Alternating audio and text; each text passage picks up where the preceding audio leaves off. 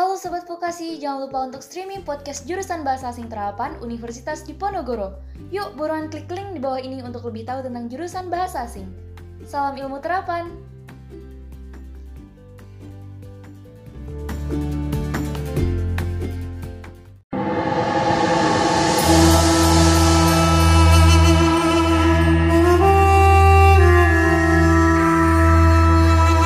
Radio Idola.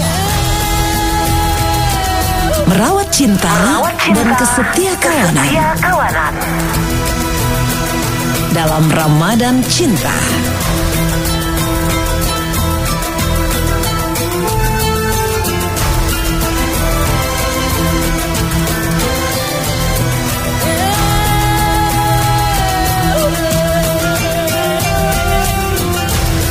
Kita masih di sini kumpul bareng Sekolah Vokasi Undip.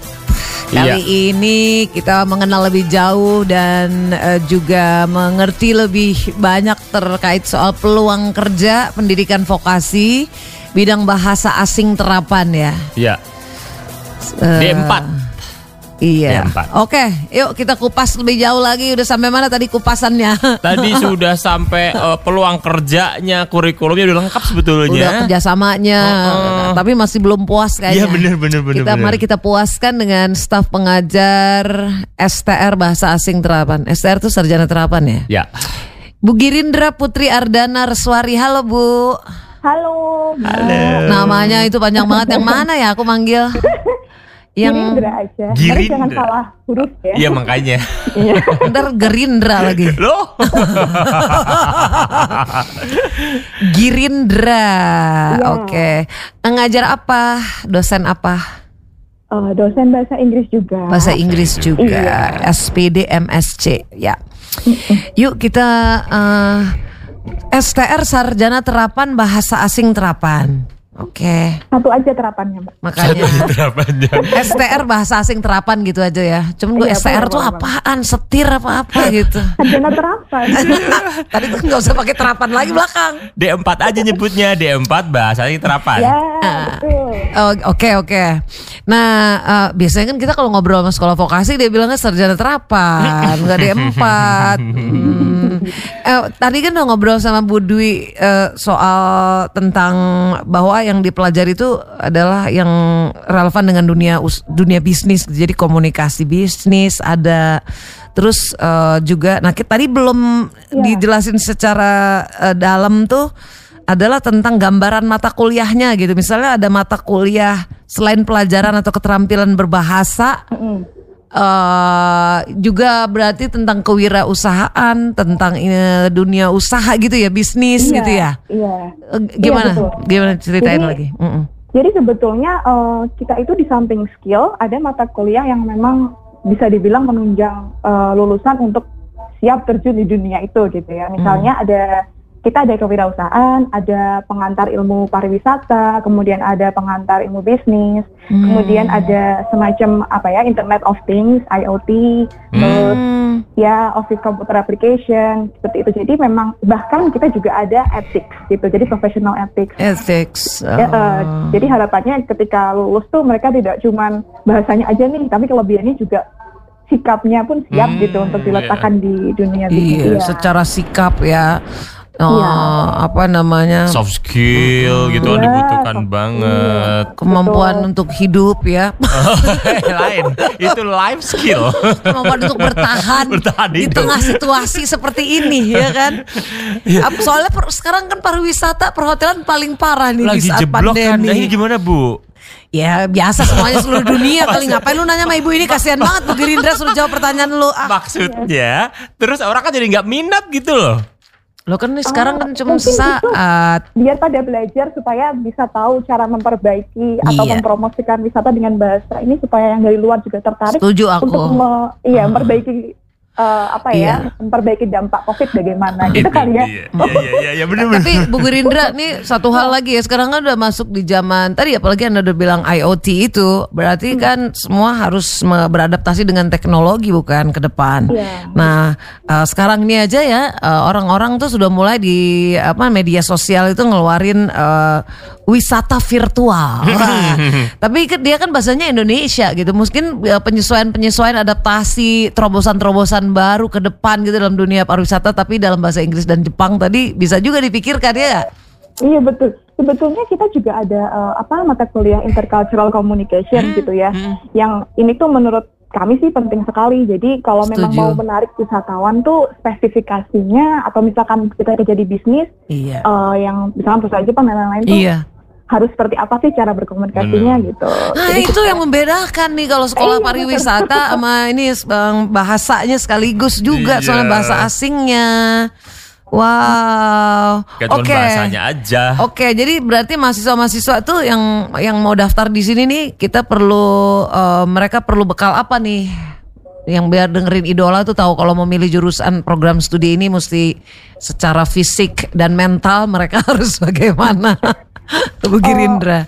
Mm-mm. mungkin yang masih banyak eh, apa ya salah persepsi di masyarakat gitu ya adalah bahwa oh kalau masuk bahasa asing atau bahasa Inggris atau bahasa Jepang itu ya intinya nanti belajar bahasa gitu. Jadi apa ya kadang kurang konsep bahwa oh ternyata bisa di langsung diimplementasikan di dalam dunia karir yang jelas gitu tujuannya untuk bisnis, untuk pariwisata, untuk penerjemah gitu. Jadi kadang masih pada mikirnya oh mungkin sama kayak sastra, mungkin sama kayak pendidikan yang nanti ngajar gitu. Heeh. Itu jadi mungkin Jangan eh, salah kaprah ya. Ternyata bukan Iya. begitu ya. Tapi yang benar gimana Mbak? Eh Bu Girindra.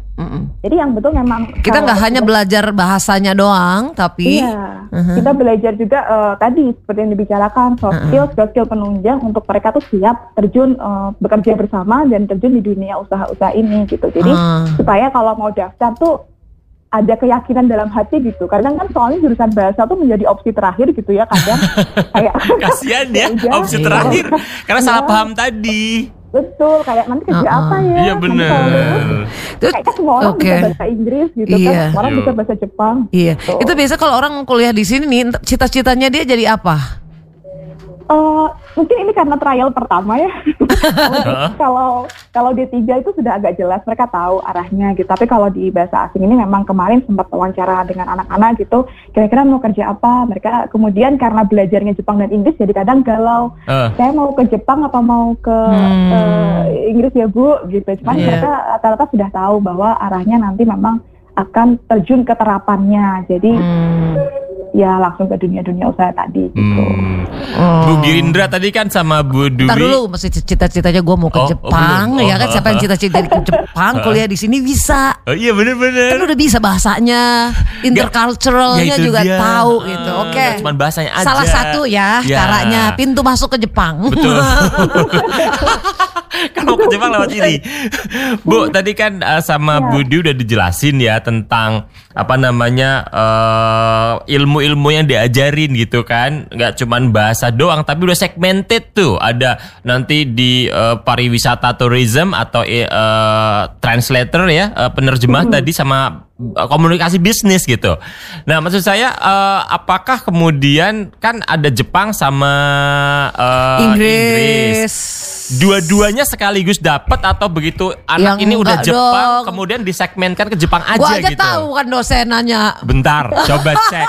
Siapa tahu salah ya Bu ya. Iya, jadi eh, memang kita tadi seperti yang disampaikan Bu Dwi eh, bahwa semester 1 dan 2 anak-anak ini masih belajar dua-duanya tapi Oke, basic gitu. mm-mm. Jadi kita masih dapat basic apa ya skill-skill Inggris dan skill-skill Jepang. Jepang Tapi dapat, mungkin ya.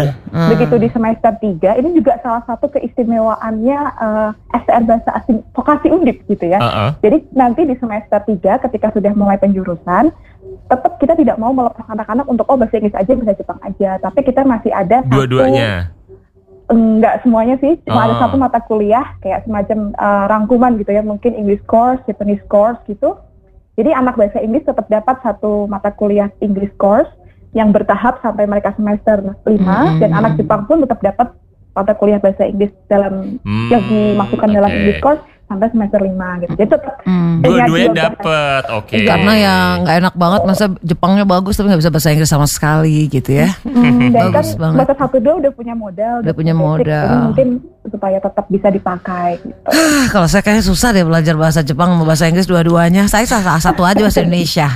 Tapi saya salut banget sama orang-orang yang eh, bisa sekolah di situ ya, terus bisa jadi somebody gitu ya. Yes. Mitra idola, wah jangan ragu lagi nih. Ibu Girindra udah cerita sama kita. Tadi eh, Bu Dwi cerita sedikit soal eh, apa namanya keunggulan prodi ini ya. Mm-mm. Bisa diperdalam lagi nggak Bu Girindra Iya. keunggulannya? Mm-mm. Eh, mungkin tadi dari segi apa namanya pembelajaran gitu ya. Kemudian kita juga sebetulnya kurikulum kita itu bisa dibilang eh, spesifik gitu dengan skill-skill. Jadi misalkan di bahasa Inggris itu kita langsung misalkan belajar penerjemahan itu nggak lagi yang tipenya oh translation satu nanti naik jadi translation dua Hmm, gitu. Tapi hmm.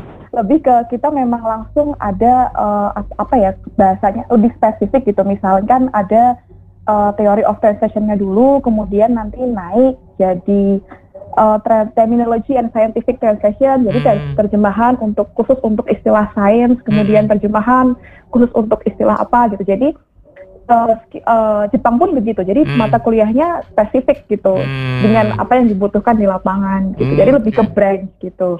Ya, terus kemudian tadi juga poin plusnya adalah kerjasama. Jadi kita ada dosen asing dari Jepang dan juga memang kita kerjasama dengan di Javato sehingga Hmm. pengajarnya bisa internship di kita gitu ya. Hmm. Terus kemudian eh, kita bekerja sama juga dengan himpunan, misalkan himpunan penerjemah, terus dengan eh, apa namanya tempat-tempat yang biasa digunakan untuk magang dan memang untuk tujuan internasional, misalkan kayak turis internasional dan lain-lain. Mungkin Hmm. seperti itu sih kurang lebih. Dan Yang- juga karena baiklah. kita di Hmm. vokasi, maka kita juga ada eh, apa namanya dosen-dosen praktisi. Ya, tadi Hmm. sertifikasi dan juga dosen-dosen praktisi yang didatangkan baik itu dalam bentuk workshop Oke. ataupun dalam bentuk kelas, tapi mungkin berapa Hmm. kali gitu. Jadi kita interaksi langsung dengan eh, praktisi begitu. Sip sip sip. Kalau sertifikatnya itu udah diakui industri belum, Bu? Oh ya, jadi kalau sertifikasi sendiri, misalkan kayak tour guiding itu Hmm. memang kita sudah dari eh, asosiasi tour guide-nya langsung gitu. Hmm, Jadi oke. harapannya ketika lulus bisa nyemplung dan memang sudah punya Mm-mm. apa ya pegangan. Itu. oh, udah diakuin. Iya. Ya, berarti ya bisa internship juga di Jepang langsung sana ya kan kerjasamanya udah Iya. sangat kuat dan dekat ya itu kayaknya ya. Nah, dan juga kan karena sertifikasi kita kan karena kita bahasa juga, jadi kita juga selain sertifikasi tadi, misalkan sebagai tour guide, ada juga pastinya sertifikasi di segi bahasanya gitu kan. Jadi kayak kalau bahasa Jepang, mereka sudah harus punya sertifikasi eh, GLPT Heeh. M3 gitu ketika lulus gitu. Hmm. Jadi sudah megang. Terus kalau ya biasa kalau bahasa Inggris TOEFL disertai dengan 500. TOEFL. Oh, Iya. Hmm, ya, ya. Sip sip sip. Aha. Harapannya double gitu. Yes. Keren deh. Baiklah kalau begitu makasih loh Bu Girindra. Nanti abis Sama-sama. abis ini kita break kita mau ngomong sama mahasiswanya. Eh, ada, ada yang ngobrol nih sama Bu Girinda. Oh ada mau ah Bu Girindra jangan tutup dulu. Kita terima telepon dulu ada Bella. Halo Bella. Halo, selamat sore. Sore Bel. Bella langsung ngobrol nih sama dosennya eh, STR Bahasa Asing Terapan Sekolah Vokasi Undip. Bella mau nanya apa? Oh, mau nanya dong, eh, kalau kita mau mendalami itu eh, belajarnya efektifnya itu berapa lama sih? Terus tipsnya ada nggak supaya bisa lebih cepat menguasai gitu? Hmm. Kamu masuk kuliah di sekolah vokasi dulu. iya. Berapa lama sih lulusnya? Kalau D3 ya tiga tahun udah nggak dibuka lagi. Berarti ini sarjana terapan. Berarti eh, berapa tahun Mbak? Empat tahun ya Bu ya? Iya, empat tahun. Empat tahun dan eh, di semester nanti di semester ke berapa tadi? Tujuh kan magang satu semester. gitu. Magang. Iya. Tergantung mau magang di mana ya. Iya betul. Nah, Mbak, Mbak Bella sekarang udah posisi kuliah atau kerja atau apa? Oh, jadi tuh ada saudara aku yang tertarik juga tuh buat ngambil di jurusan itu. Oh. Iya. Eh, aku juga jadi kepikiran nih, Hmm. kok kayaknya seru ya. Terus pengen tahu gimana sih efektif belajarnya itu berapa Hmm. Kayak kuliah gitu deh. Abis tadi kita kayaknya ngomongnya tuh kayak nggak kuliah ya. Iya, Ah, kayak bukan kuliah kayak seneng Iya. banget gitu. Heeh, bener bener. Baiklah. Mbak Bella nanti cari tahu lagi lebih jauh sekolah vokasi Undip ya eh, bahasa asing terapan. Makasih ya Mbak Bella udah nelpon idola. Dah. Kita harus break soalnya Bu Ya. Girindra. Makasih ya. Habis ini kita ngomong sama mahasiswanya nih Muhammad Faik. Oke. Ya, betul. Dadah. Makasih, Oke. dadah. Mitra Idola asik banget kita nih ngobrol sama Sekolah Vokasi Undip Eh, program studi. Program studi bahasa asing terapan. Yes, kita break saat lagi kita lanjutkan. Jadi jangan ke mana-mana, tetap bersama kami. Radio Idola. Radio Idola.